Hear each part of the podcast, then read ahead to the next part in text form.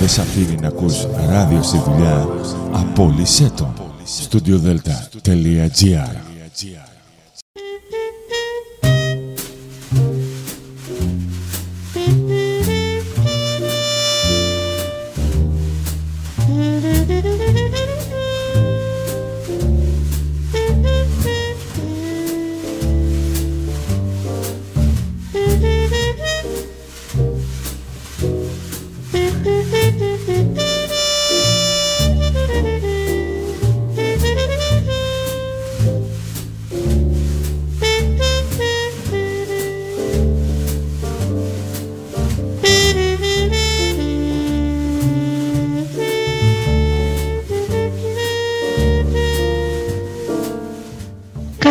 σας κυρίες και κύριοι. Είναι η εκπομπή «Άνθρωποι και Ιστορίες» με τη Γεωργία Αγγελή. Ζωντανά από το στούντιο Δελτά, το ραδιόφωνο της καρδιάς μας.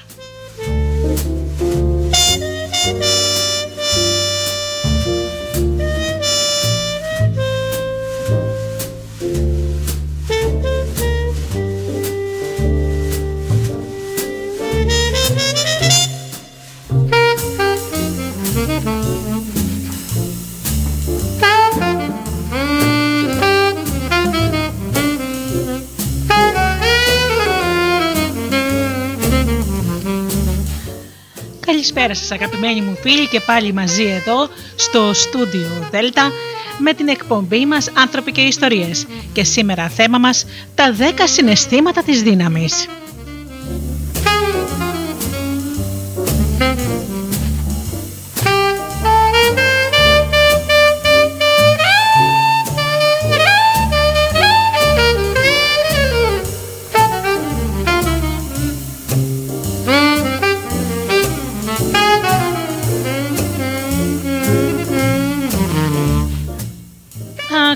Καλησπερίσω τους αγαπημένους φίλους που πληκτρολογούν www.studiodelta.gr και βρίσκονται εδώ μαζί μας στη σελίδα του σταθμού.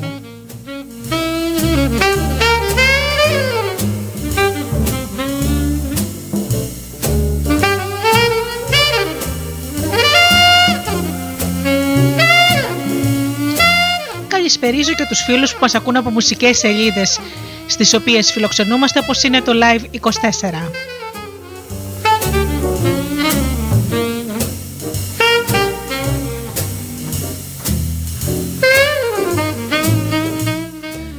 Και βεβαίως την καλησπέρα μου στους φίλους που μας ακούν από ποτά και tablets.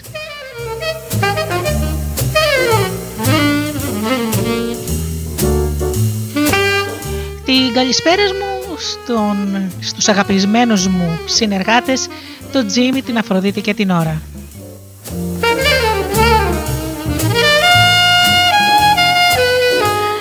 Αγαπημένοι μου φίλοι, ακούμε ένα τραγουδάκι από τον Λουίς Άμστρονγκ και αρχίζουμε αμέσως μετά.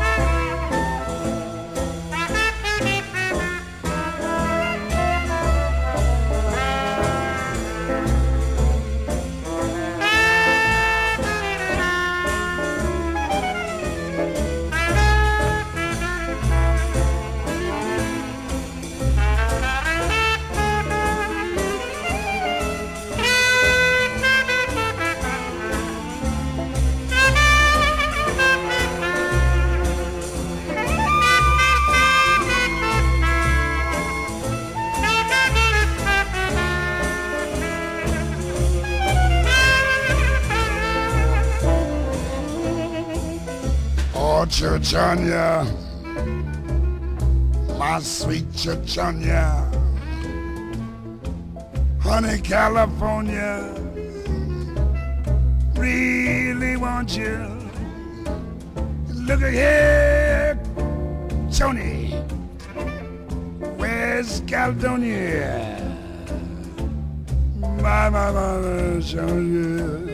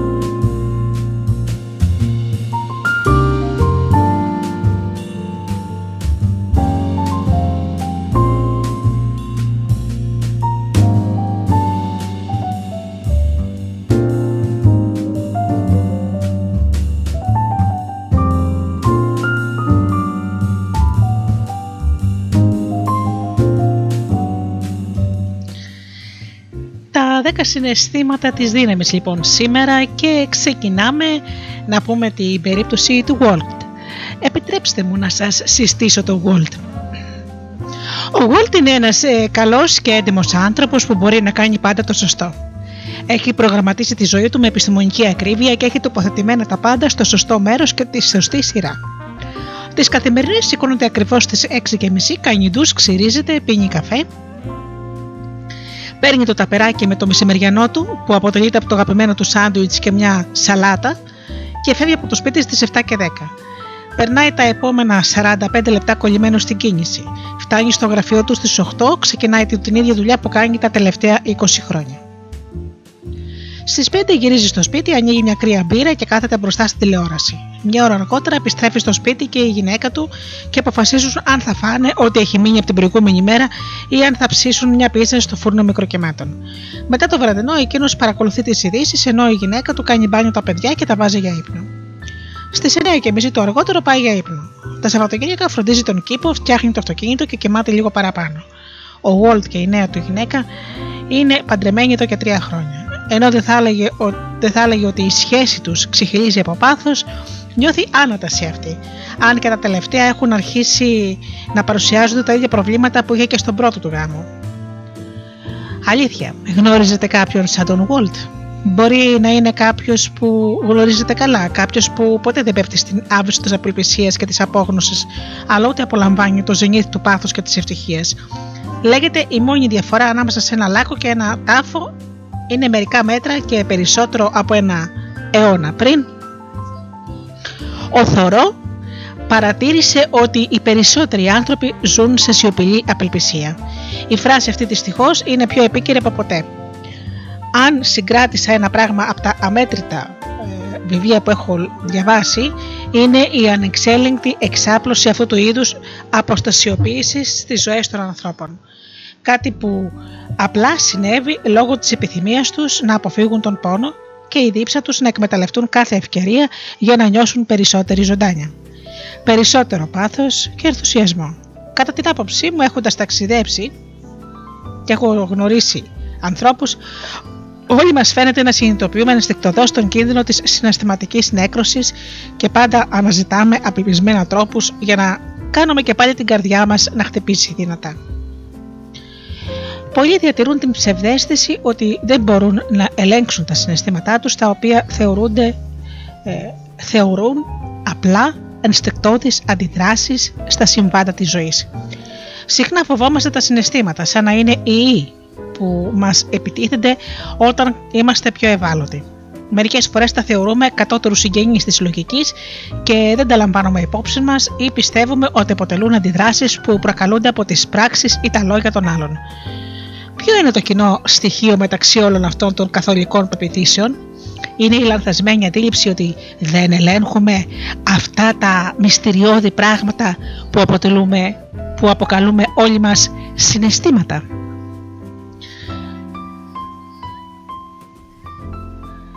Στην προσπάθειά τους να αποφύγουν ορισμένα συναισθήματα οι άνθρωποι, φτάνουν συχνά σε σημείο υπερβολής ή ακόμη και γελιότητας. Στρέφονται στα ναρκωτικά, το αλκοόλ, το φαγητό, στον τζόγο ή βυθίζονται στην κατάθλιψη. Για να μην πληγώσουν κάποιον που αγαπούν και να μην πληγωθούν οι ίδιοι, καταπιέζουν όλα τους τα συναισθήματα και γίνονται σαν ρομπότ, καταστρέφουν την συναισθηματική τους σύνδεση που τους έφερε στην αρχή κοντά στους αγαπημένους τους. Και έτσι καταλήγουν να καταρακώνουν όσους αγαπούν.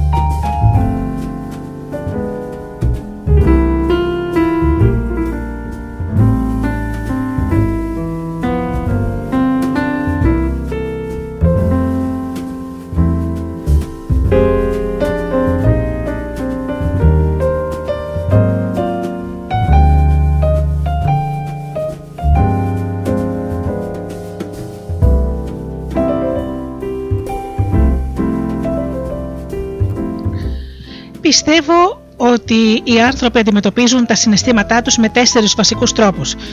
Ποιους από αυτούς χρησιμοποιήσατε σήμερα; Πρώτον, την αποφυγή.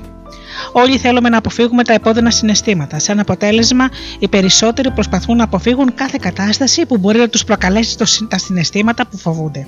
Ή ακόμα χειρότερα, μερικοί προσπαθούν να μην νιώθουν κανένα συνέστημα. Αν και, για παράδειγμα, φοβούνται την απόρριψη, προσπαθούν να αποφύγουν οποιαδήποτε κατάσταση που μπορεί να οδηγήσει στην απόρριψη. Αποφεύγουν τις σχέσεις, δεν κάνουν ποτέ αιτήσεις για απαιτητικές και επαγγελματικές θέσεις. Η αντιμετώπιση αυτή είναι χειρότερη παγίδα γιατί ενώ μπορεί βραχυπρόθεσμα να σας προστατεύει από τις αρνητικές καταστάσεις, σας στερεί την αγάπη, τη στοργή και τη σύνδεση που αποζητάτε. Ουσιαστικά τα συναισθήματα είναι αναπόδραστα. Μια πολύ πιο αποτελεσματική προσέγγιση είναι να μάθετε πώς να βρίσκεστε να βρίσκετε το κρυμμένο θετικό μήνυμα στα συναισθήματα που μέχρι τίνος θεωρούσατε σημαντικά. Πάμε στο δεύτερο τρόπο, στην άρνηση. Ο δεύτερος τρόπος αντιμετώπισης συναισθημάτων είναι η στρατηγική της άρνησης. Οι άνθρωποι συχνά προσπαθούν να αποστασιοποιηθούν από τα συναισθήματά τους λέγοντας «δεν νιώθω τόσο άσχημα» και εν τω μεταξύ τροφοδοτούν τη φωτιά που τους κατατρώει με αρνητικές σκέψεις. Τα πράγματα είναι τραγικά. Δεν το πιστεύω ότι με εκμεταλλεύτηκε με αυτόν τον τρόπο. Πώς είναι δυνατόν να κάνω τα πάντα σωστά, αλλά τα πράγματα να πηγαίνουν στραβά, ή γιατί να συμβαίνουν όλα αυτά σε μένα; Με άλλα λόγια, δεν αλλάζουν ποτέ το σημείο εστίασής τους ή τη φυσιολογία τους και συνεχίζουν να κάνουν τις ίδιες αποδυναμωτικές ερωτήσεις. Όταν βιώνετε ένα συνέστημα, όταν προσποιείστε ότι δεν το νιώθετε, το μόνο που καταφέρνετε είναι να δημιουργείτε περισσότερο πόνο. Επαναλαμβάνω ότι η κατάσταση δεν πρόκειται να βελτιωθεί μόνο και μόνο επειδή αγνοείτε τα μηνύματα που προσπαθούν να σας μεταβιβάσουν τα συναισθήματά σας. Όσο αγνοείτε τα μηνύματα, η ένταση των συναισθημάτων αυξάνεται μέχρι τελικά να σας τραβήξουν την προσοχή. Η άρνηση δεν είναι λύση. Πάμε στον τρίτο τρόπο, τον ανταγωνισμό πολλοί σταματούν να αντιστέκονται στα επώδυνα συναισθήματά τους και αποφασίζουν να παραδοθούν εντελώς σε αυτά. Αντί να προσπαθούν να κατανοήσουν το θετικό μήνυμα που τους μεταφέρουν τα συναισθήματά τους, τα ενισχύουν και τα επιδεινώνουν. Το αρνητικό συνέστημα μετατρέπεται δηλαδή σε έμπλημα θάρρους και τότε αρχίζουν να ανταγωνίζονται τους άλλους λέγοντας «Νομίζεις ότι εσύ είσαι χειρότερα, άκου πόσο υπέφερα εγώ» κυριολεκτικά γίνεται μέρος της προσωπικότητάς τους ένας τρόπος για να είναι μοναδικοί.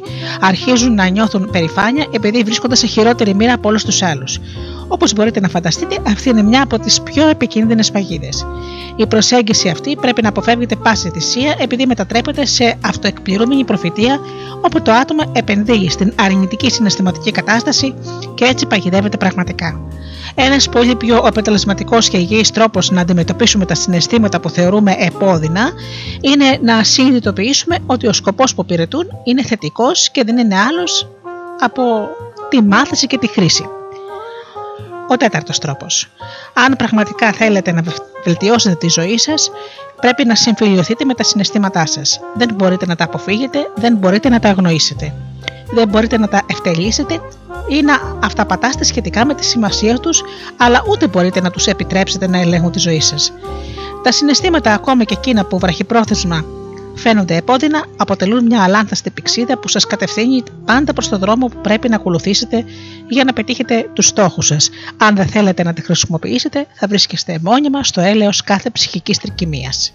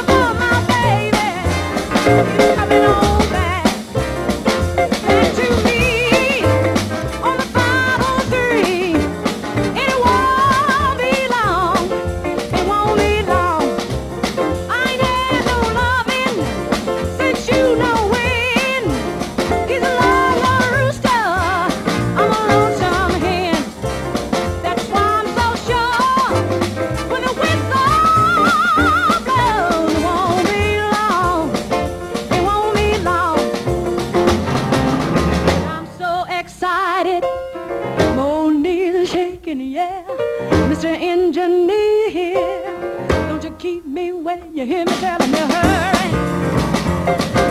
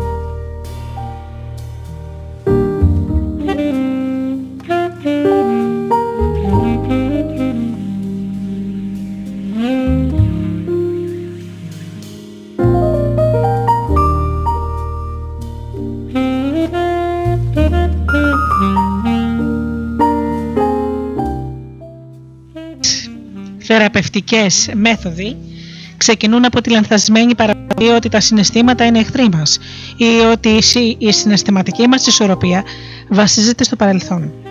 Η αλήθεια είναι ότι όλοι μπορούμε να σταματήσουμε να κλαίμε και να αρχίσουμε να γελάμε μέσα σε ένα δευτερόλεπτο, αρκεί να διακοπούν αποτελεσματικά τα μοτίβα εστίασης και τι φυσιολογίε μας.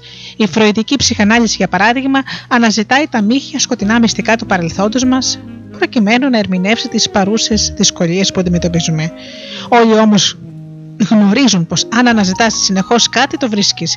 Αν σκέφτεστε διαρκώς για ποιο λόγο το παρελθόν υπονομεύει το παρόν σας ή για κάποιο λόγο είσαστε τόσο κατεστραμμένοι, τότε το μυαλό σας θα υπακούσει και θα σας προσφέρει αναφορές που υποστηρίζουν το έτοιμά σας και παράγουν τα αντίστοιχα, τα αντίστοιχα αρνητικά συναισθήματα.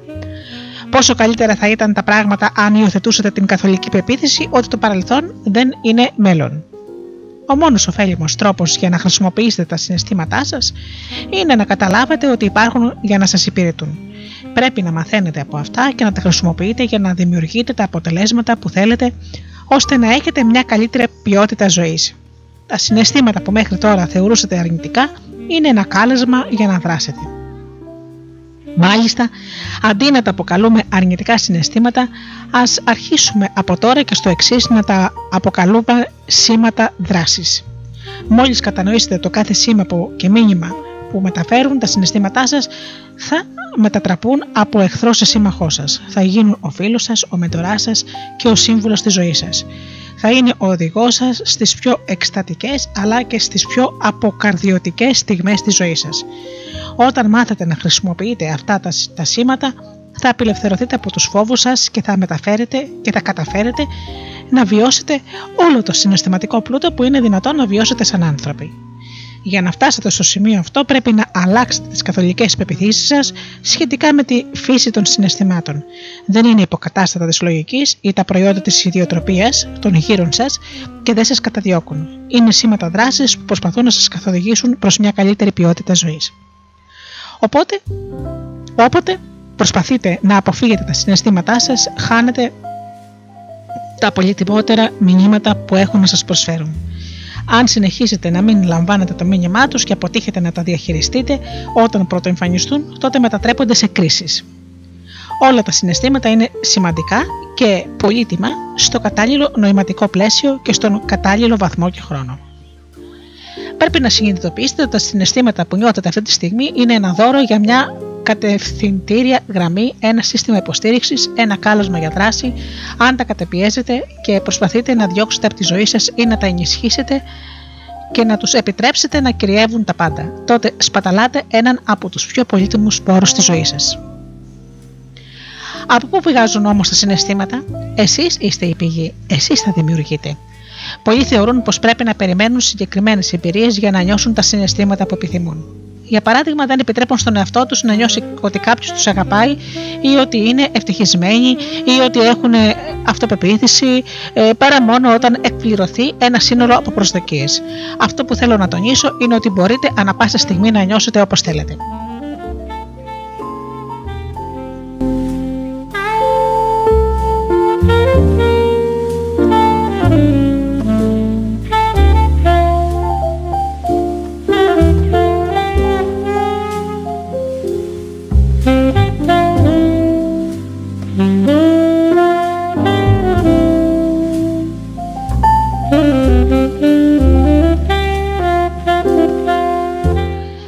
Λοιπόν δεν χρειάζεται να περιμένετε τίποτα και κανέναν. Δεν χρειάζεται να υπάρχει κάποιος συγκεκριμένος λόγος για να νιώθετε καλά και μπορείτε να αποφασίσετε να νιώσετε καλά τώρα αμέσως, απλά επειδή ζείτε και το θέλετε.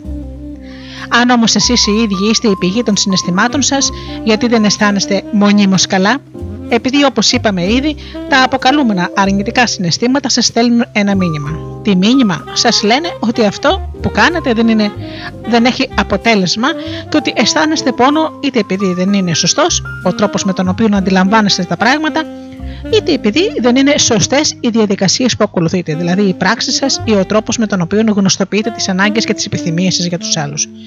Αυτό που κάνετε δεν έχει τα επιθυμητά αποτελέσματα και πρέπει να αλλάξετε την προσέγγισή σας. Να θυμάστε ότι ο τρόπος με τον οποίο αντιλαμβάνεστε τα πράγματα εξαρτάται από το νόημα που τους αποδίδετε και από το σημείο της εστίασής σας. Μπορείτε να αλλάξετε άμεσα την αντίληψή σας αλλάζοντας απλά τον τρόπο χρήσης της φυσιολογίας σας ή θέτοντας καλύτερες ερωτήσεις στον εαυτό σας. Οι διαδικασίες σας περιλαμβάνουν ε, και τον τρόπο με τον οποίο επικοινωνείτε. Ίσως ο τρόπος επικοινωνίας σας είναι απότομος ή ίσως να μην εκφράζετε με σαφή τρόπο ποιες ακριβώς είναι οι ανάγκες σας, αλλά να περιμένετε από τους άλλους να τις γνωρίσουν. Αυτό μπορεί να προκαλέσει απογοήτευση, θυμό και πόνο. Όταν πληγώνεστε, αυτό που προσπαθεί να σας πει το σήμα δράσης είναι ότι πρέπει να αλλάξετε τον τρόπο που επικοινωνείτε με τους άλλους για να μην ξαναπληγωθείτε στο μέλλον. Η κατάθλιψη είναι ένα άλλο αποτέλεσμα, είναι ένα κάλεσμα για δράση και το μήνυμά της είναι ότι πρέπει να αλλάξετε την αντίληψη ότι τα προβλήματα που αντιμετωπίζετε είναι μόνιμα ή ότι δεν μπορείτε να τα ελέγξετε. Ή ίσως πως πρέπει να λάβετε δράση σε μια πτυχή της ζωής σας για να υπενθυμίσετε στον εαυτό σας ότι εσείς έχετε τον έλεγχο και μόνο εσείς. Αυτό είναι το πραγματικό μήνυμα όλων των σημάτων δράσης. Προσπαθούν απλά να σας στηρίξουν στην προσπάθειά σας να αλλάξετε τον τρόπο με τον οποίο σκέφτεστε και αντιλαμβάνεστε τα πράγματα ή τον τρόπο με τον οποίο συμπεριφέρεστε και επικοινωνείτε. Αυτό το κάλεσμα σε δράση υπάρχει για να σας υπενθυμίσει ότι δεν θέλετε να είστε σαν τη μύγα που συνεχίζει να χτυπάει στο παράθυρο προσπαθώντας να περάσει μέσα από το τζάμι. Αν δεν αλλάξετε προσέγγιση, όλη η επιμονή του κόσμου δεν θα σας ωφελήσει τίποτα. Τα σήματα δράσης λοιπόν σας λένε ή ίσως και φωνάζουν κιόλας μέσω του αισθήματος του πόνου ότι πρέπει να αλλάξετε αυτό που κάνετε.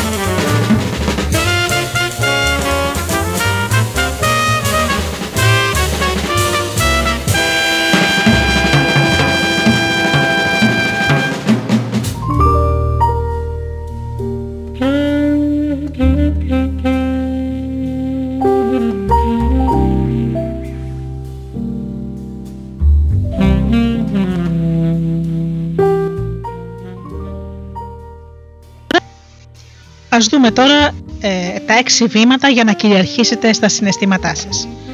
Ανακάλυψα κάθε φορά που νιώθω ένα επώδυνο συνέστημα υπάρχουν έξι βήματα που μπορώ να ακολουθήσω για να σπάσω ε, πιο γρήγορα τα περιοριστικά μοτίβα. Να βρω την ωφέλιμη πλευρά αυτού του συναισθήματος και να προετοιμαστώ ώστε στο μέλλον να εντοπίζω το μήνυμα του συναισθήματος και να εξαλείφω τον πόνο όσο το δυνατόν γίνεται γρηγορότερα. Α δούμε λοιπόν αυτά τα βήματα εν συντομία. Το πρώτο βήμα.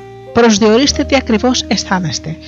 Πολύ συχνά κατακλυζόμαστε από τόσα συναισθήματα ώστε δεν ξέρουμε καν τι νιώθουμε. Το μόνο που ξέρουμε είναι ότι δεχόμαστε επίθεση από αρνητικά συναισθήματα.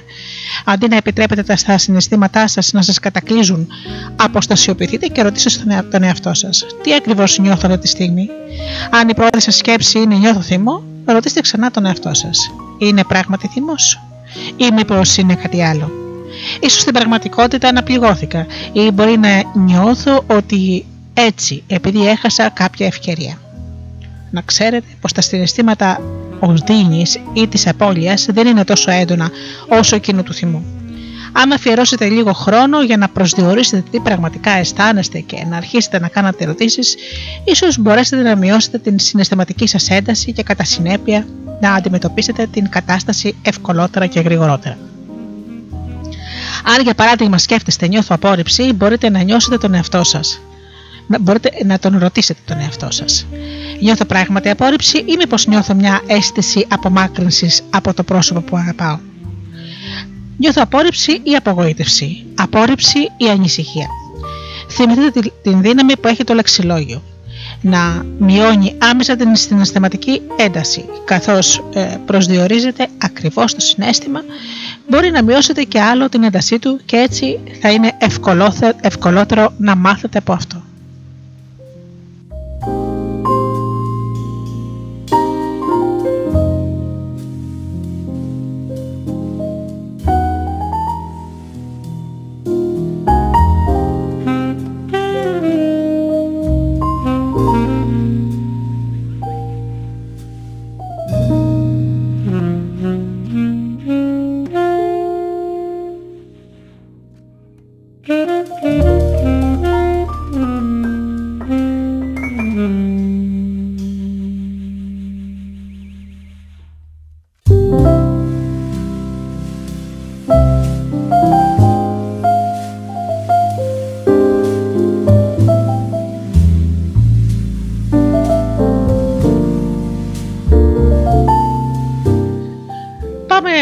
Δεύτερο συνέστημα, στο δεύτερο βήμα για να αντιμετωπίσετε τα συναισθήματά σας. Είναι να αποδεχτείτε και να εκτιμήσετε τα συναισθήματά σας γιατί αυτά σας στηρίζουν. Ποτέ με θεωρείτε λάθος αυτό που νιώθετε. Η ιδέα αυτή είναι ένας καλός τρόπος για να καταστρέψετε την ειλικρινή επικοινωνία με τον εαυτό σας και τους άλλους να είστε ευγνώμονες που ένα μέρος του εγκεφάλου σας σας στέλνει ένα μήνυμα συμπαράστασης, ένα κάλεσμα δράσης για να αλλάξετε είτε να, την αντίληψη που έχετε για κάποιες πλευρές της ζωής σας είτε τι πράξει σας.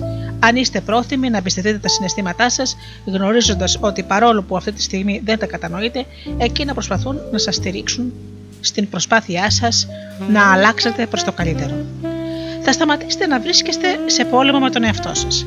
Αντίθετα, θα νιώσετε ότι προσανατολίζεστε προς απλές λύσεις. Όταν χαρακτηρίζουμε ένα συνέστημα λανθασμένο, σπάνια μειώνεται η έντασή του, γιατί όταν αντιστεκόμαστε σε κάτι, αυτό τίνει να επιμένει. Μάθατε να εκτιμάτε όλα τα συναισθήματά σας και όπως ένα παιδί που προσπαθεί να κερδίσει την προσοχή σας, τα συναισθήματά σας θα ηρεμήσουν σχεδόν αμέσως.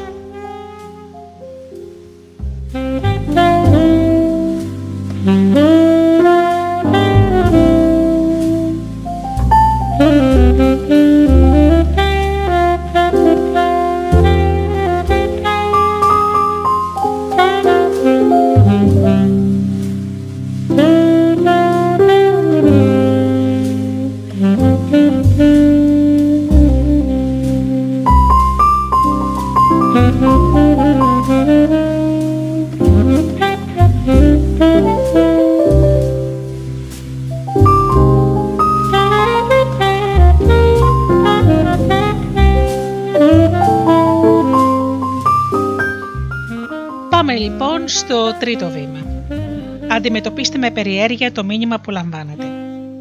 Θυμάστε την ικανότητα αλλαγής συναισθηματικών καταστάσεων. Ένας τρόπος για να σπάσετε άμεσα οποιοδήποτε συναισθηματικό μοτίβο και να μάθετε πολλά για τον εαυτό σας είναι να μπείτε σε μια κατάσταση πραγματικής περιέργειας σχετικά με το μήνυμα που σας στέλνει το συνέστημα. Η περιέργεια θα σας βοηθήσει να κυριαρχήσετε πάνω στο συνέστημά σας, να επιλύσετε το πρόβλημα και να αποτρέψετε την επαναμφάνισή του στο μέλλον. Όταν αρχίσετε να νιώθετε κάποιο συνέστημα, αναρωτηθείτε τι έχει να σας προσφέρει. Τι πρέπει να κάνετε άμεσα για να αλλάξετε τα πράγματα προς το καλύτερο; Αν για παράδειγμα νιώθετε μόνοι σας, ρωτήστε με περιέργεια. Μήπως παρερμηνεύω την κατάσταση και νομίζω ότι είμαι μόνος μου, ενώ στην πραγματικότητα έχω πολλούς φίλους; Αν τους πω ότι θέλω να συζητήσω μαζί τους, δεν θα το ήθελαν και εκείνοι. Μήπως το αίσθημα της μοναξιάς μου στέλνει μήνυμα; Ότι πρέπει να δραστηριοποιηθώ, να επικοινωνήσω και να δεθώ με τους άλλους. Ακολουθούν τέσσερις ερωτήσεις που μπορείτε να κάνετε στον εαυτό σας για να διαγείρετε την περιέργειά σας σχετικά με τα συναισθήματα που νιώθετε. Πρώτον, πώς θέλω να νιώθω πραγματικά; Δεύτερον, ποια πεποίθησή μου με κάνει να αισθάνομαι έτσι; Τρίτον, τι είμαι πρόθυμος να κάνω για να βρω λύση και να χειριστώ σωστά την κατάσταση τώρα. Και τέταρτον, τι μπορώ να μάθω από αυτή την κατάσταση. Καθώς η περιέργεια και τα συναισθήματά σας αυξάνεται, θα μάθετε να κάνετε σημαντικές διακρίσεις μεταξύ τους, όχι μόνο τώρα, αλλά και στο μέλλον.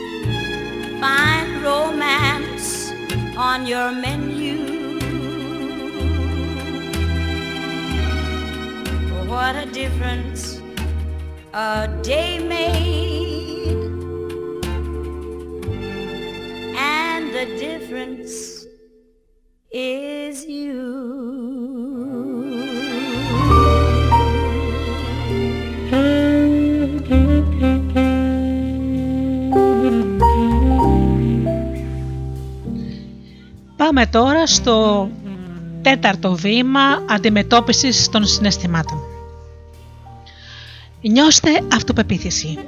Καλλιεργήστε την αυτοπεποίθησή σας και πιστέψτε ότι μπορείτε να διαχειριστείτε το συγκεκριμένο συνέστημα άμεσα. Ο πιο γρήγορος, απλός και αποτελεσματικός τρόπος που ξέρω για να διαχειριστείτε οποιοδήποτε συνέστημα είναι να θυμηθείτε κάποια άλλη φορά που νιώσατε το ίδιο συνέστημα και να συνειδητοποιήσετε ότι το έχετε αντιμετωπίσει επιτυχημένα στο παρελθόν.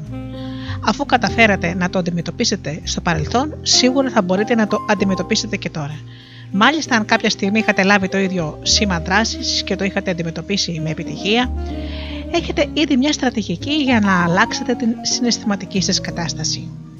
Σταματήστε αμέσως λοιπόν και σκεφτείτε εκείνη τη φορά που νιώσατε τα ίδια συναισθήματα και τα αντιμετωπίσατε με θετικό τρόπο. Χρησιμοποιήστε εκείνη τη φορά ως πρότυπο ή ως λίστα με βήματα που πρέπει να ακολουθήσετε για να αλλάξετε την συναισθηματική σας κατάσταση. Τι κάνετε τότε; Μήπως αλλάξατε το σημείο εστίασή σας ή τις ερωτήσεις που κάνατε στον εαυτό σας ή στην αντίληψή σας για τα πράγματα; Μήπως επιλέξατε μια καινούρια πορεία δράσης; Κάντε το ίδιο τώρα, πιστεύοντας ότι θα έχετε τα ίδια αποτελέσματα. Αν για παράδειγμα υποφέρατε από κατάθλιψη και μπορέσατε να το ξεπεράσετε στο παρελθόν, ρωτήστε τον εαυτό σας. Τι έκανα τότε, μήπως κάνατε κάτι συνήθιστο όπως να πάτε για τρέξιμο ή να τηλεφωνήσετε σε φίλους; Μόλις θυμηθείτε τι κάνατε στο παρελθόν, ακολουθήστε τα ίδια βήματα και δείτε ότι θα έχετε παρόμοια αποτελέσματα.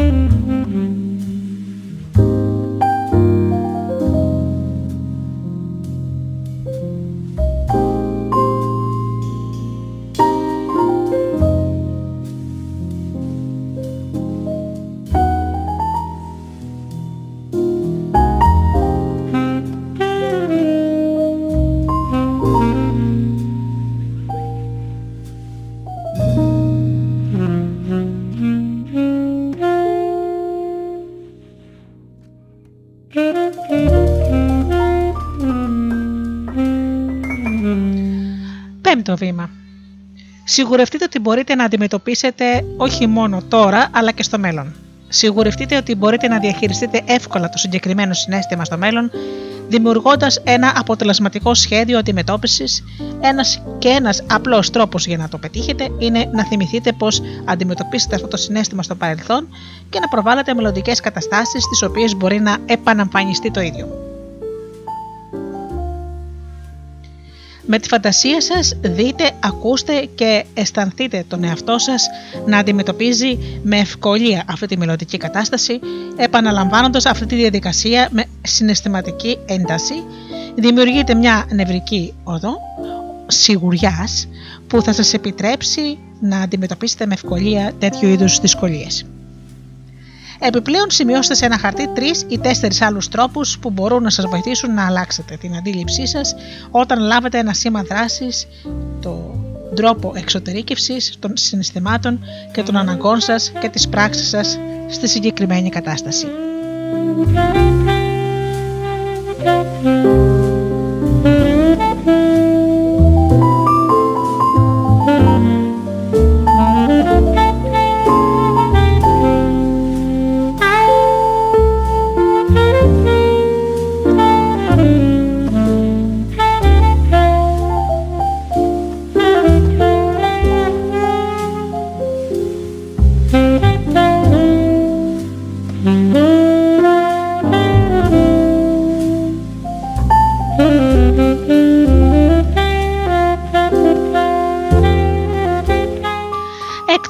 Έκτο βήμα. Ενθουσιασμός και δράση.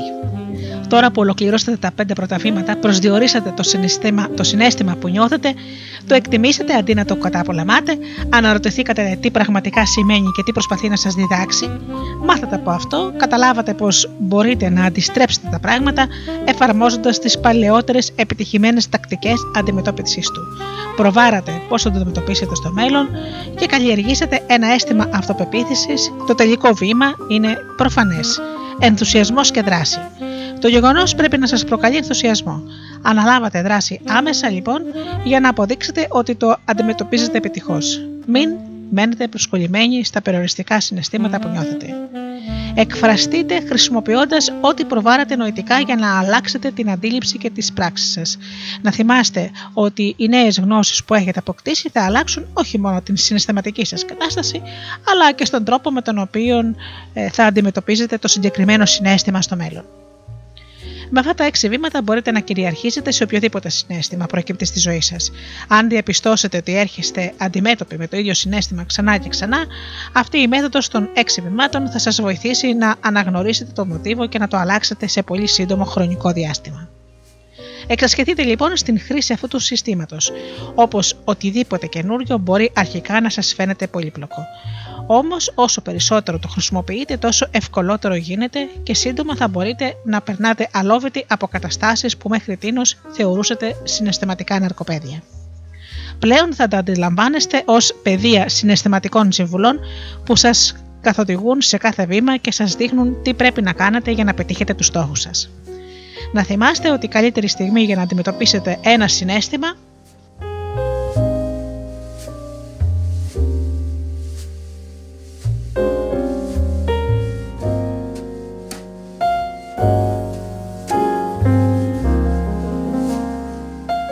η καλύτερη στιγμή για να αντιμετωπίσετε ένα συνέστημα είναι αμέσως όταν αρχίζετε να το νιώθετε.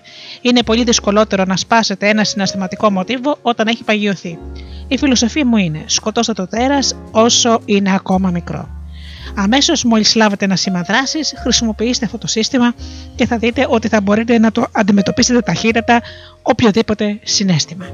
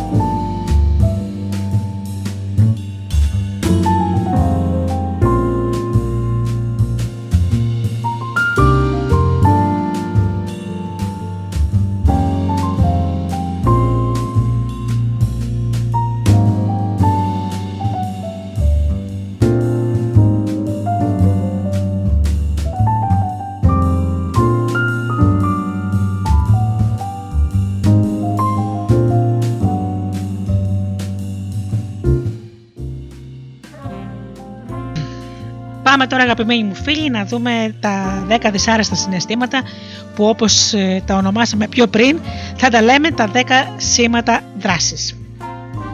Αφού λοιπόν είδαμε τα 6 βήματα και πώς μπορούν να σας βοηθήσουν να αλλάξετε τα περισσότερα συναισθήματα, αν όμως δεν θέλετε καν να τα χρησιμοποιήσετε, ίσως σας φανεί χρήσιμο να γνωρίζετε συνειδητά ποιο θετικό μήνυμα προσπαθεί να σας μεταδώσει καθένα από τα βασικά συναισθήματα ή σήματα δράσης.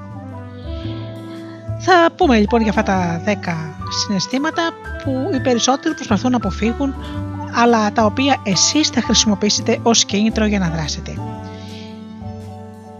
Θα εκφωνήσουμε λοιπόν τη λίστα με τα σήματα δράσης και δεν αρκεί να αποκτήσετε τον έλεγχο πάνω στα συναισθήματά σας. Πρέπει να χρησιμοποιήσετε συστηματικά αυτές τις πληροφορίες. Αν θέλετε να αποκομίσετε τα ωφέλη τους, θα σας πρότεινα να, να ακούσετε τη λίστα ε, αρκετές φορές για να και να υπογραμμίσετε τα σημεία που είναι σημαντικά για σας.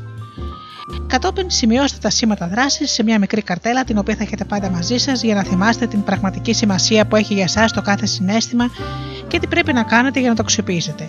Βάλτε μια από αυτές τις καρτέλες στο αλεξίλιο του αυτοκίνητου σας. Έτσι, όχι μόνο θα τη διαβάζετε πολλές φορές μέσα στην ημέρα, αλλά σε περίπτωση που κολλήσετε στην κίνηση και αρχίζετε να βράζετε από θυμό, θα μπορέσετε να κοιτάξετε την καρτέλα και να επιθυμήσετε στον εαυτό σας τη θετική φύση των μηνυμάτων που δέχεστε. Α αρχίσουμε λοιπόν με το πιο βασικό κάλεσμα για δράση, το συνέστημα της ανησυχίας. Το συνέστημα της ανησυχίας δεν έχει υψηλό επίπεδο έντασης, αλλά είναι πολύ ενοχλητικό και σας προκαλεί την άβολη αίσθηση ότι κάτι δεν πάει καλά. Το μήνυμα η πλήξη, η ανυπομονησία, η ταραχή, η αγωνία και η τροπή σας στέλνουν μηνύματα ότι κάτι δεν πάει καλά. Μπορεί ο τρόπος που αντιλαμβάνεστε τα πράγματα να μην είναι σωστός ή οι πράξεις σας να μην παράγουν τα επιθυμητά αποτελέσματα. Η λύση. Η αντιμετώπιση του συναισθήματος της ανησυχίας είναι πολύ απλή.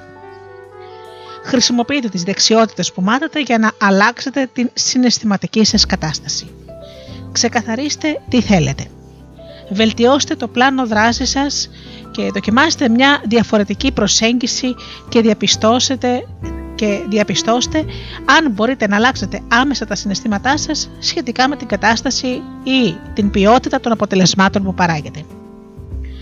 Αν δεν αντιμετωπίσετε το συνέστημα της ανησυχίας, αυτό θα ενταθεί, όπως συμβαίνει με όλα τα συναίσθηματα. Η ανησυχία μπορεί να είναι ένα σχετικά επώδυνο ε, συνέστημα, αλλά η προσμονή του πιθανού συναισθηματικού πόνου είναι πολύ πιο έντονη από την ενόχληση που αισθάνεστε εκείνη τη στιγμή. Όλοι πρέπει να θυμόμαστε ότι η φαντασία μας μπορεί να κάνει τα πράγματα 10 φορές πιο έντονα από όσο πραγματικά είναι. Μάλιστα υπάρχει ένα σχετικό ρητό για το σκάκι και τις πολεμικές τέχνες. Ο φόβος της επίθεσης είναι χειρότερος από την ίδια την επίθεση. Όταν πιστεύουμε ότι πρόκειται να αισθανθούμε πόνο και ιδιαίτερα μεγάλης έντασης, συχνά παρουσιάζεται το σήμα της δράσης του φόβου. Πάμε λοιπόν στο φόβο. Ο φόβος περιλαμβάνεται περιλαμβάνει όλο το εύρος των συναισθημάτων από τη σχετική ανησυχία και αγωνία μέχρι την πολύ έντονη ανησυχία, το άγχος, τον πανικό, ακόμα και τον τρόμο. Ο φόβος εξυπηρετεί κάποιο σκοπό και το μήνυμα που μεταφέρει είναι απλό. Το μήνυμα. Ο φόβος απλά σημαίνει ότι πρέπει να προετοιμαστούμε για κάτι που θα συμβεί σύντομα. Όπως λένε οι πρόσκοποι, έσω έτοιμος. Πρέπει να προετοιμαστείτε για να αντιμετωπίσετε την κατάσταση ή να κάνετε κάτι για, για να την αλλάξετε. Το τραγικό είναι ότι οι περισσότεροι είτε προσπαθούν να αγνοήσουν τον φόβο, είτε κατακλείζονται από το φόβο και παραλύουν. Καμιά από αυτές τις δύο προσεγγίσεις δεν σέβεται το μήνυμα που προσπαθεί να μεταφέρει το συνέστημα του φόβου, ο οποίος θα συνεχίσει να σας καταδιώκει μέχρι να αντιληφθείτε και να κατανοήσετε το μήνυμα. Δεν πρέπει να παραδίνεστε στο φόβο και να τον εντείνετε, φέρνοντας στο μυαλό σας το χειρότερο που μπορεί να συμβεί, αλλά δεν πρέπει ούτε να προσποιήσετε ότι δεν τον αισθάνεστε. Η λύση. Επαναξετάστε αυτό που σας προκαλεί φόβο και σκεφτείτε τι πρέπει να κάνετε για να προετοιμαστείτε άμεσα. Καταστρώστε ένα σχέδιο για να αντιμετωπίσετε την κατάσταση με τον καλύτερο δυνατό τρόπο. Μερικές φορές έχουμε προετοιμαστεί καλά για μια κατάσταση και δεν υπάρχει τίποτε άλλο που μπορούμε να κάνουμε, αλλά παρόλα αυτά συνεχίζουμε να φοβόμαστε. Σε εκείνο το σημείο πρέπει να χρησιμοποιήσετε το αντίδοτο στον φόβο. Πρέπει να αποφασίσετε να δείξετε πίστη, γνωρίζοντας πως έχετε κάνει ό,τι μπορούσατε για να προετοιμαστείτε να αντιμετωπίσετε το φόβο σας, καθώς και ότι οι περισσότεροι φόβοι μας σπάνια βγαίνουν αληθινοί. Αν βγουν αληθινοί μπορεί και να νιώσετε το αίσθημα του πόνου. Πάμε να το δούμε λοιπόν. Αν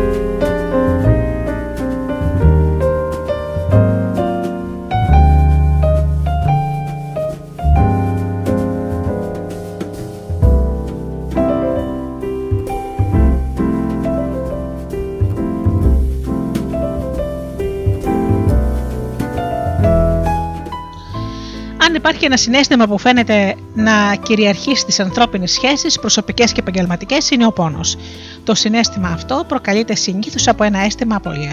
Όταν νιώθουμε πληγωμένοι, συχνά ξεσπάμε στους άλλους. Πρέπει να ακούσουμε το πραγματικό μήνυμα αυτού του συναισθήματος. Ποιο είναι το μήνυμα; Το μήνυμα που σας μεταφέρει το συγκεκριμένο σήμα είναι ότι κάποια από τις προσδοκίες σας δεν εκπληρώθηκε. Πολλές φορές το συνέστημα αυτό εμφανίζεται όταν περιμένετε ότι κάποιος θα κρατήσει το λόγο του, αλλά τελικά τον αθετεί. Ακόμη και αν για παράδειγμα δεν του είχατε πει να κρατήσει μυστικά όσα συζητήσατε. Στην περίπτωση αυτή νιώθετε ένα αίσθημα απώλειας και ίσως γιατί χάσατε το στενό συνδεσμό με αυτό το άτομο ή την εμπιστοσύνη που του είχατε. Αυτό το αίσθημα απώλειας προκαλεί πόνο και σας κάνει να αισθάνεστε πληγωμένοι. Ποια είναι η λύση; Συνειδητοποιήστε προς την, πως στην πραγματικότητα μπορεί να μην έχετε χάσει τίποτα. Αυτό που ίσως πρέπει να αποβάλλετε είναι η λανθασμένη αντίληψη ότι το συγκεκριμένο άτομο προσπαθεί να σας πληγώσει. Μπορεί να μην συνειδητοποιεί τον αντίκτυπο που έχουν οι πράξεις του στη ζωή σας.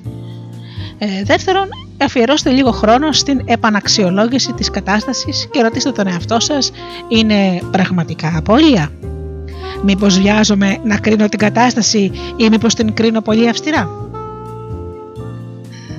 Μια τρίτη λύση που, μπορείτε, που μπορεί να σας βοηθήσει να ξεπεράσετε το συγκεκριμένο συνέστημα είναι να πείτε με κομψό και ευγενικό τρόπο στον άλλον ότι νιώθετε πληγωμένοι. Μπορείτε να του πείτε: Τις προάλλες, όταν έγινε το Α ή το Β, παραμείνωσα την κατάσταση, ένιωσα ότι δεν νοιάζεσαι για μένα και πληγώθηκα. Μπορείς να μου εξηγήσεις τι έγινε πραγματικά; Αν αλλάξετε τρόπο επικοινωνίας και ξεκαθαρίσετε τι πραγματικά συμβαίνει, θα διαπιστώσετε ότι πολλές φορές το συνέστημα εξαφανίζεται μέσα σε ελάχιστο χρόνο. Αν όμως δεν μπορέσετε να το αντιμετωπίσετε, αυτό που σας πληγώνει, το συνέστημα συχνά ενισχύεται και μετατρέπεται σε θυμό. Το θυμό θα τον δούμε μετά το μουσικό διάλειμμα.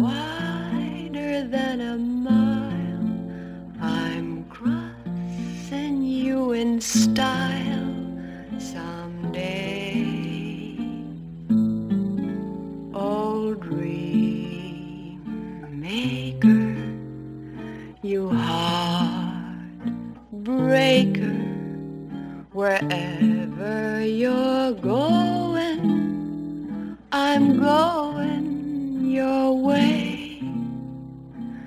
Two drifters off to see the world. There's such a lot of world to see.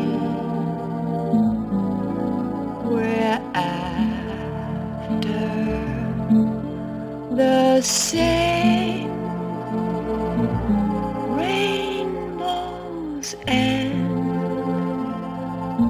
waiting round the bend. My huckleberry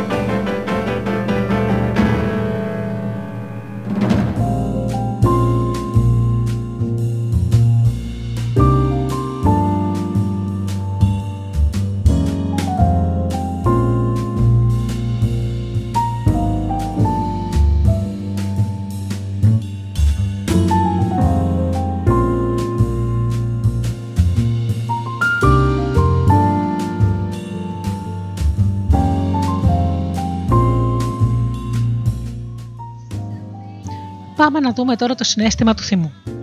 Ο θυμός περιλαμβάνει ένα εύρος συναισθημάτων από τον ήπιο εκνευρισμό μέχρι τον θυμό.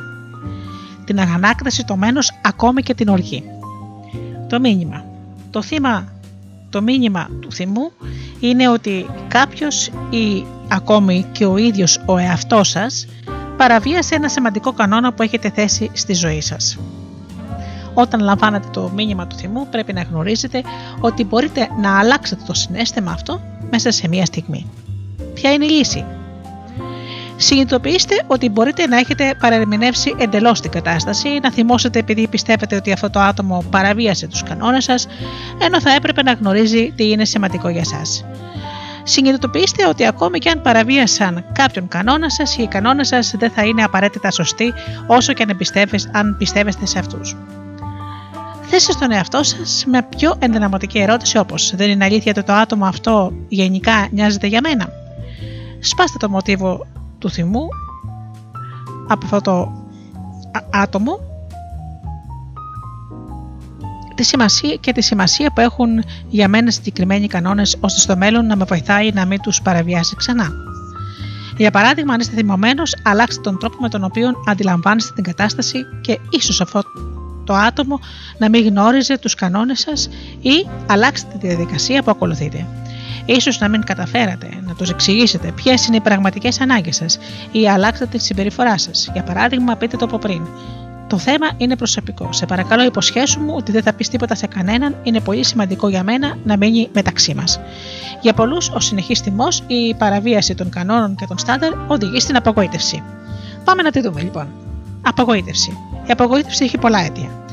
Όταν αισθάνεστε ότι υπάρχουν εμπόδια στη ζωή σας, όταν προσπαθείτε συνεχώς αλλά δεν μπορείτε και δεν παίρνετε καμία ανταμοιβή, τότε συνήθως νιώθετε απογοήτευση.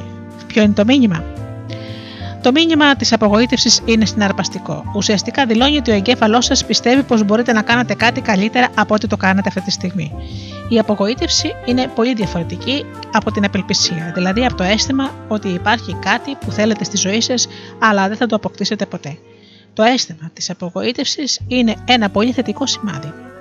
Σημαίνει ότι βρίσκεστε κοντά στη λύση του προβλήματός σας, αλλά αυτό που κάνετε δεν έχει αποτέλεσμα και πρέπει να αλλάξετε την προσέγγισή σας για να μπορέσετε να πετύχετε το στόχο σας. Είναι ένα σήμα ότι πρέπει να γίνετε πιο ευέλικτοι, πως μπορείτε να αντιμετωπίσετε την απογοήτευση. Ποια είναι η λύση; Συνειδητοποιήστε ότι η απογοήτευση είναι συμμαχός σας και προσπαθεί να σκέφτεστε νέους τρόπους για να πετύχετε το επιθυμητό αποτέλεσμα. Πώς μπορεί η προσέγγισή σας να γίνει πιο ευέλικτη; Συλλέξτε πληροφορίες για τους πιθανούς τρόπους αντιμετώπισης της κατάστασης. Βρείτε ένα πρότυπο, κάποιον που βρήκε τρόπο να πετύχει αυτό που θέλετε. Ρωτήστε το άτομο πώς θα μπορούσατε να πετύχετε πιο εύκολα το στόχο σας. Ενθουσιαστείτε με όλα όσα μπορείτε να μάθετε που θα σας βοηθήσουν να αντιμετωπίσετε τη συγκεκριμένη δυσκολία. Όχι μόνο τώρα, αλλά και στο μέλλον, χωρίς να σπαταλίζετε χρόνο ή ενέργεια με τον τρόπο που σας κάνει χαρούμενου. Όμως, ακόμη πιο καταστροφική από την απογοήτευση είναι η απελπισία. Πάμε να τη δούμε.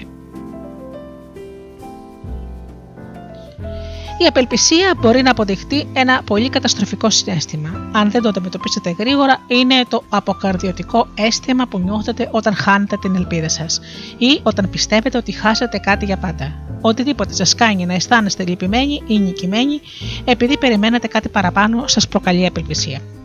Ποιο είναι το μήνυμά της.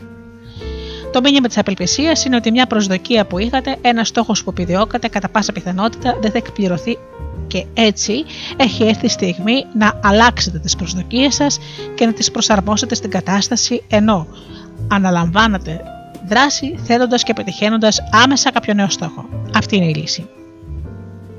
Η λύση. Σκεφτείτε αμέσως κάτι που μπορείτε να διδαχτείτε από τη συγκεκριμένη κατάσταση και που θα σας βοηθήσει να πετύχετε το στόχο σας στο μέλλον. Θέστε ένα νέο στόχο, κάτι που σας, θα σας εμπνεύσει ακόμα περισσότερο, κάτι στο οποίο μπορείτε να σημειώσετε άμεσα πρόοδο. Συνειδητοποιήστε ότι μπορείτε να βιάζεστε να βγάλετε συμπεράσματα. Συχνά τα εμπόδια που μας απελπίζουν είναι μόνο προσωρινά. Όμως, ε, έχω ήδη αναφέρει, όλοι πρέπει να θυμόμαστε ότι ο Θεός μπορεί να καθυστερεί και δεν αρνείται όμως.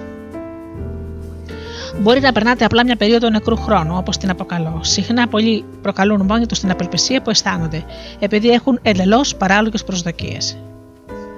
Αν φυτέψετε σήμερα ένα σπόρο, δεν μπορείτε να βγείτε έξω και να περιμένετε να αντικρίσετε ένα δέντρο.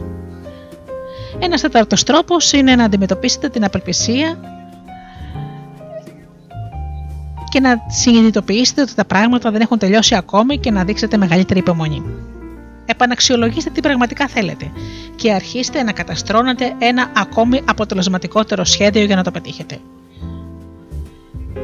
Το πιο αποτελεσματικό αντίδοτο στο συνέστημα της απελπισίας είναι να καλλιεργήσετε μια στάση θετικής προσμονής για το μέλλον, ανεξάρτητα από το τι έχει συμβεί στο παρελθόν. Η απόλυτη απελπισία που μπορούμε να νιώσουμε εκφράζεται συνήθως με τη μορφή της ενοχής.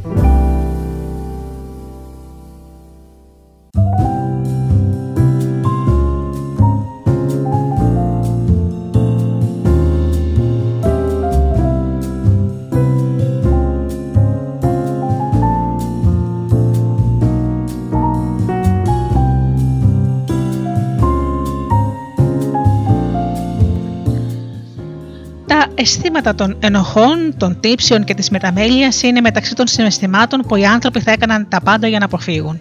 Ενώ στην πραγματικότητα είναι χρήσιμα. Σίγουρα είναι επώδυνα, αλλά επιτελούν και αυτά μια πολύτιμη λειτουργία που γίνεται εμφανής όταν ακούσουμε το μήνυμά τους. Και ποιο είναι αυτό το μήνυμα; Οι ενοχές σας λένε ότι έχετε παραβιάσει ένα από τα υψηλότερα στάνταρτ σας και ότι πρέπει να κάνετε κάτι αμέσως για να σιγουρευτείτε ότι δεν πρόκειται να ξανασυμβεί στο μέλλον. Σε παλαιότερη εκπομπή ανέφερε ότι μπορείτε να ασκήσετε πίεση μόχλευσης σε κάποιον όταν αρχίσει να συνδέει κάτι με το αίσθημα του πόνου. Αν μια συμπεριφορά προκαλεί αρκετό πόνο, το άτομο τελικά θα την αλλάξει και η πιο ισχυρή μόχλευση είναι ο πόνος που μπορούμε να προκαλέσουμε στον εαυτό μας. Οι ενοχές λοιπόν είναι για πολλούς η πιο ισχυρή μόχλευση που μπορούν να ασκήσουν στον εαυτό τους για να αλλάξουν κάποια συμπεριφορά τους. Παρ' όλα αυτά, Κάποιοι προσπαθούν να καταπιέσουν τις ενοχές ή να τις αντιμετωπίσουν μέσω της άρνησης, κάτι που δυστυχώς πετυχαίνει σπάνια. Οι ενοχές όχι μόνο δεν εξαφανίζονται, αλλά ενισχύονται. Το άλλο άκρο είναι να παραδοθείτε σε αυτό το συνέστημα και να κατακλειστείτε από τις ενοχές. Τότε αρχίζετε να αποδέχεστε τον πόνο και να δημιουργείτε ένα είδος επίκτητης αδυναμίας. Ο σκοπός των ενοχών δεν είναι αυτός, αλλά να μας παρακινούν σε δράση ώστε να αλλάξουμε προς το καλύτερο. Όσοι δεν το αντιλαμβάνονται, συχνά αισθάνονται τόσο έντονες τύψεις για κάτι που έκαναν στο παρελθόν, ώστε υποφέρουν από αισθήματα κατωτερότητας για το υπόλοιπο της ζωής τους. Το μήνυμα των ενοχών όμως είναι διαφορετικό.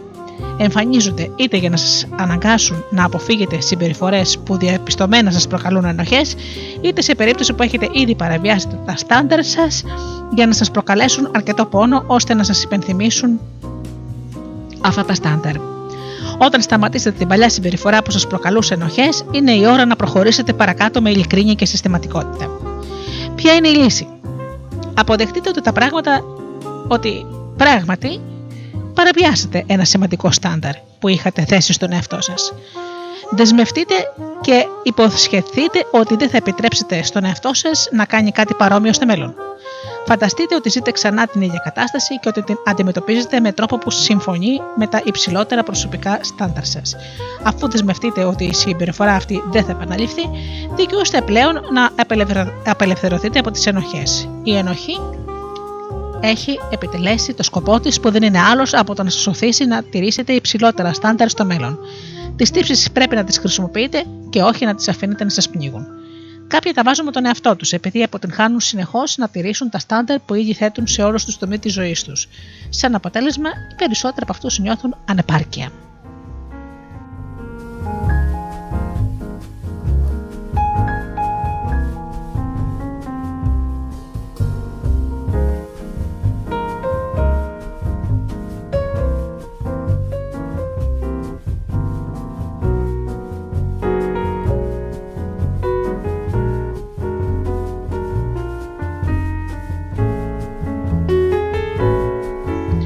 Ακούμε τραγουδάκια και γυρίζουμε να πούμε για την ανεπάρκεια.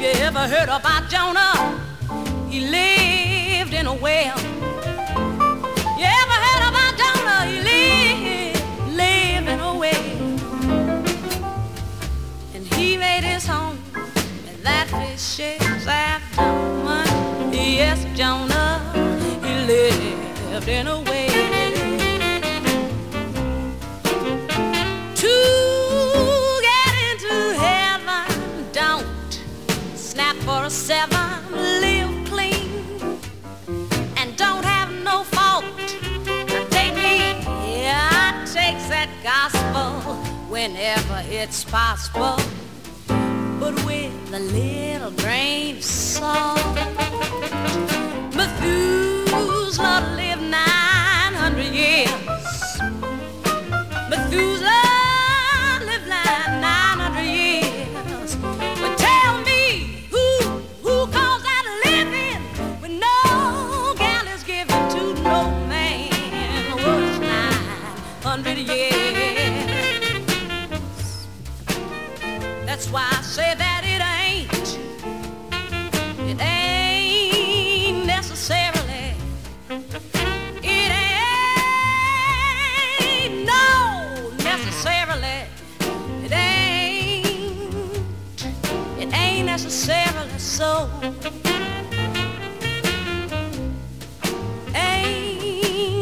Necessarily so. Ain't, ain't, ain't necessarily so.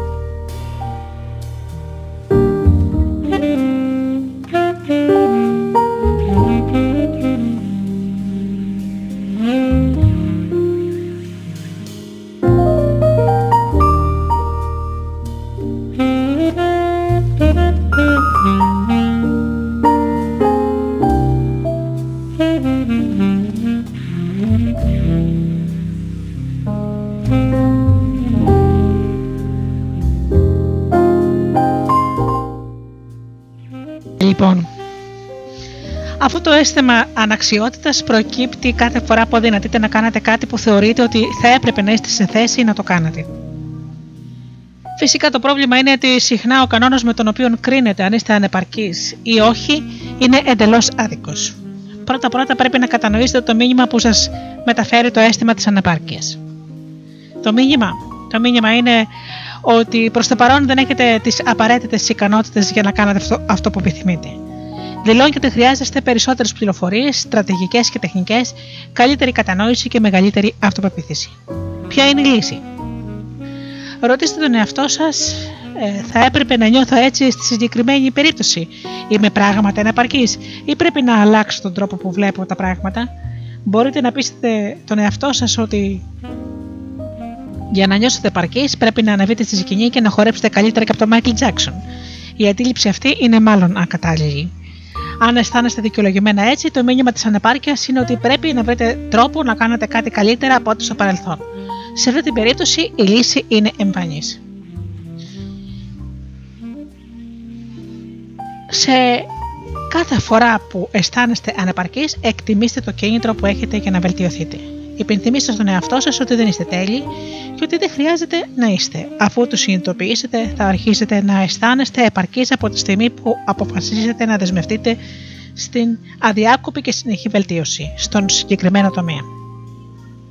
Βρείτε κάποιο το πρότυπο, κάποιον που είναι εξαιρετικά ικανός στον τομέα στον οποίο αισθάνεστε ανεπαρκή και ζητήστε την καθοδήγησή του. Αν αποφασίσετε να τελειοποιήσετε τις ικανότητές σας σε αυτή την πτυχή της ζωής σας και κάνετε έστω και την παραμικρή πρόοδο, το αίσθημα αναπάρκεια θα δώσει τη θέση του στη διαδικασία της μάθησης. Αυτή η αλλαγή θα είναι καθοριστική, γιατί όταν νιώθουμε αναπαρκεί, συνήθως πέφτουμε στην παγίδα της επίκτητη αδυναμίας και βλέπουμε το πρόβλημά μας ως αναπόσπαστο κομμάτι της προσωπικότητάς μας. Δεν υπάρχει μεγαλύτερο ψέμα που να μπορείτε να πείτε στον εαυτό σας. Δεν είστε ανεπαρκείς. Μπορεί να σας λείπει η εκπαίδευση ή η ικανότητα σε κάποιο συγκεκριμένο τομέα, αλλά δεν είσαστε ανεπαρκείς. Η δυνατότητα να μεγαλουργήσετε βρίσκεται μέσα σας ακόμα και αυτή τη στιγμή. Όταν αρχίζετε να νιώθετε ότι τα προβλήματά σας είναι μόνιμα ή ότι είναι περισσότερα από ό,τι μπορείτε να αντιμετωπίσετε, τίνετε να υποκύψετε στην τάση να αισθάνεστε υπερφόρτωση. Α πάμε να δούμε την υπερφόρτωση η θλίψη και η κατάθλιψη, η αδυναμία είναι εκφάνσεις της συναισθηματικής υπερφόρτωσης. Νιώθετε θλίψη όταν αισθάνεστε ότι κάτι που σας συμβαίνει δεν έχει κανένα θετικό νόημα ή ότι σας επηρεάζουν αρνητικά άνθρωποι, γεγονότα και δυνάμεις πέρα από τον έλεγχό σας. Όσοι βρίσκονται σε αυτή την συναισθηματική κατάσταση νιώθουν να πνίγονται συναισθηματικά και συνεχνά αρχίζουν να, να νιώθουν πως η συγκεκριμένη κατάσταση δεν μπορεί να αλλάξει γιατί το πρόβλημα είναι υπερβολικά μεγάλο, μόνιμο, διάχυτο και αποτελεί πρόβλημα προσωπικότητας. Μπαίνουν σε αυτές τις συναισθηματικές καταστάσεις επειδή θεωρούν ότι τους συμβαίνουν περισσότερα από όσα μπορούν να αντιμετωπίσουν. Το πλήθος και η συχνότητα και η ένταση των συναισθημάτων φαίνονται να τους κατακλείσουν. Ποιο είναι το μήνυμα; Το μήνυμα της συναισθηματικής υπερφόρτωσης είναι ότι πρέπει να επανααξιολογήσετε τι έχει τη μεγαλύτερη σημασία για σας στη συγκεκριμένη περίπτωση. Ο λόγος για τον οποίο νιώθετε έτσι είναι ότι προσπαθείτε να αντιμετωπίσετε πολλά πράγματα ταυτόχρονα και επιχειρείτε να αλλάξετε τα πάντα μέσα σε μία μέρα. Η συναισθηματική υπερφόρτωση παρεμποδίζει και καταστρέφει περισσότερες ζωές από οποιοδήποτε άλλο συνέστημα.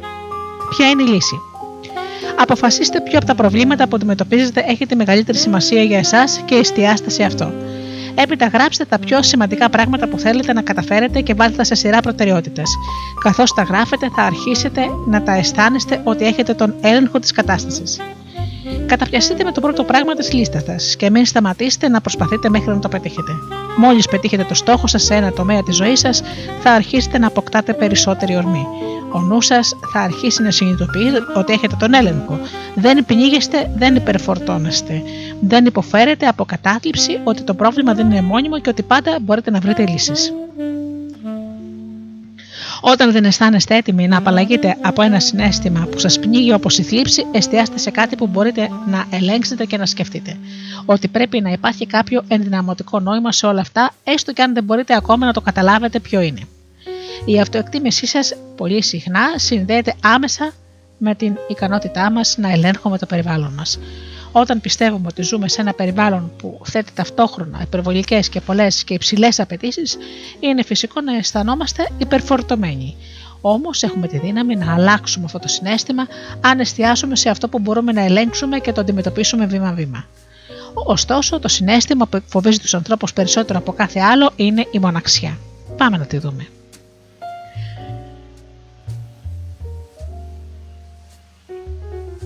Οποιοδήποτε συνέστημα μας κάνει να αισθανόμαστε μόνοι, απομονωμένοι ή αποσυνδεδεμένοι με τους, από τους άλλους, ανήκει σε αυτή την κατηγορία. Έχετε νιώσει ποτέ πραγματική μοναξιά; Δεν πιστεύω ότι υπάρχει κάποιος που να μην έχει νιώσει ποτέ αυτό το συνέστημα. Ποιο είναι το μήνυμά της; Το μήνυμα της μοναξιάς είναι ότι έχετε ανάγκη την ανθρώπινη επαφή. Όμως, τι ακριβώς σημαίνει αυτό; Συχνά πολλοί υποθέτουν ότι σημαίνει να έχουν στενό δεσμό ή σεξουαλικές σχέσεις με κάποιον. Μετά αισθάνονται απογοήτευση γιατί παρότι αποκτούν στενές σχέσεις, συνεχίζουν να αισθάνονται μοναξιά. Ποια είναι η λύση; Η λύση για τη μοναξιά είναι να συνειδητοποιήσετε ότι μπορείτε να προσεγγίσετε τους ανθρώπους και να συνδεθείτε συναισθηματικά μαζί τους, βάζοντας τέλος στη μοναξιά σας. Υπάρχουν παντού άνθρωποι που νοιάζονται. Προσδιορίστε το είδος της σύνδεσης που έχετε ανάγκη. Έχετε ανάγκη από μια ρομαντική σχέση, ίσως να χρειάζεστε μια φιλική σχέση ή κάποιον να μιλάτε, να σας ακούει και να σας κάνει να γελάτε. Πρέπει να προσδιορίσετε ποιες είναι οι πραγματικές σας ανάγκες. Υπενθυμίστε τώρα στον εαυτό σας πως το θετικό μήνυμα της μοναξιάς είναι ότι νοιάζουμε πραγματικά για τους ανθρώπους και μου αρέσει να βρίσκουμε κοντά τους. Πρέπει να διαπιστώσω τι είδος σχέσει έχω ανάγκη τώρα και να κάνω κάτι άμεσα για να την αποκτήσω. Και τέλος, αναλαμβάνετε δράση άμεσα. Προσεγγίστε κάποιον και συνδεθείτε συναισθηματικά μαζί του. Αυτή ήταν η λίστα με τα 10 σήματα της δράσης.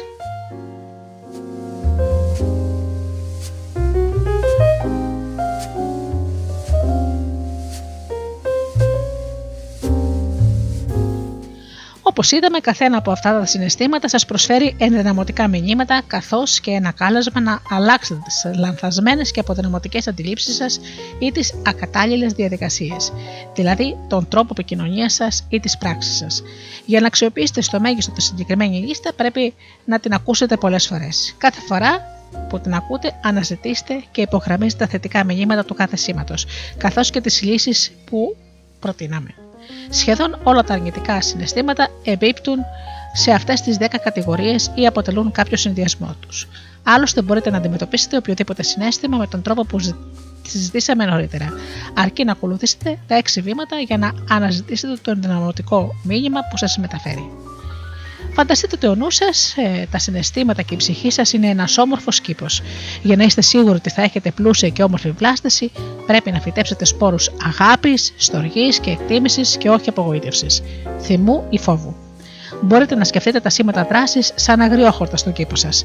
Τα αγριόχορτα σας μας καλούν να κάνουμε κάτι, έτσι δεν είναι; Μας λένε: Πρέπει να κάνεις κάτι. Πρέπει να ξεριζώσεις τα ζυζάνια ώστε τα φυτά να έχουν αρκετό χώρο για να μεγαλώνουν φυσιολογικά. Συνεχίστε να καλλιεργείτε τα φυτά που θέλετε και να ξεριζώνετε τα αγριόχορτα αμέσως μόλις παρουσιάζονται. Επιτρέψτε μου να σας να σας προσφέρω 10 συναισθηματικούς σπόρους που μπορείτε να φυτέψετε στον κήπο σας. Αν φροντίζετε αυτούς τους σπόρους, εστιάζοντας στα συναισθήματα που επιθυμείτε, να αισθάνεστε κάθε μέρα, η προσωπική σας εξέλιξη θα είναι εντυπωσιακή. Οι σπόροι αυτοί δημιουργούν μια ζωή που ανθεί και εκπληρώνει το υψηλότερο δυναμικό της. Α εξερευνήσουμε λοιπόν αυτά τα συναισθήματα, τα συναισθήματα της δύναμης.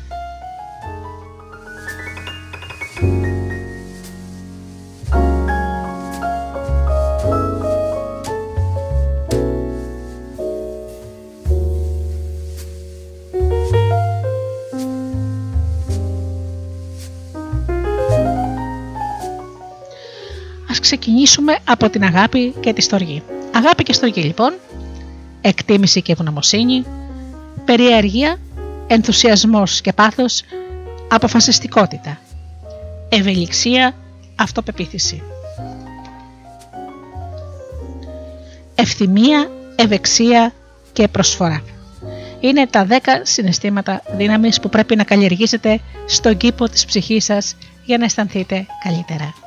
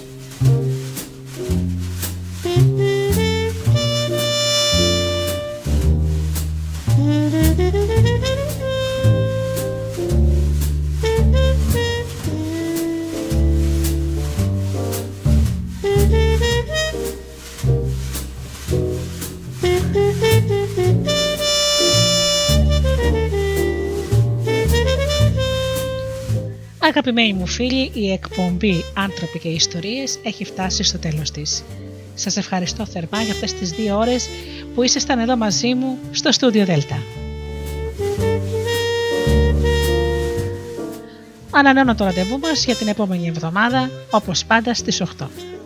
Έως τότε αγαπημένοι μου φίλοι σας εύχομαι να περνάτε καλά, να είστε καλά και αγαπήστε τον άνθρωπο που βλέπετε κάθε μέρα στον καθρέφτη. Καλό σας βράδυ.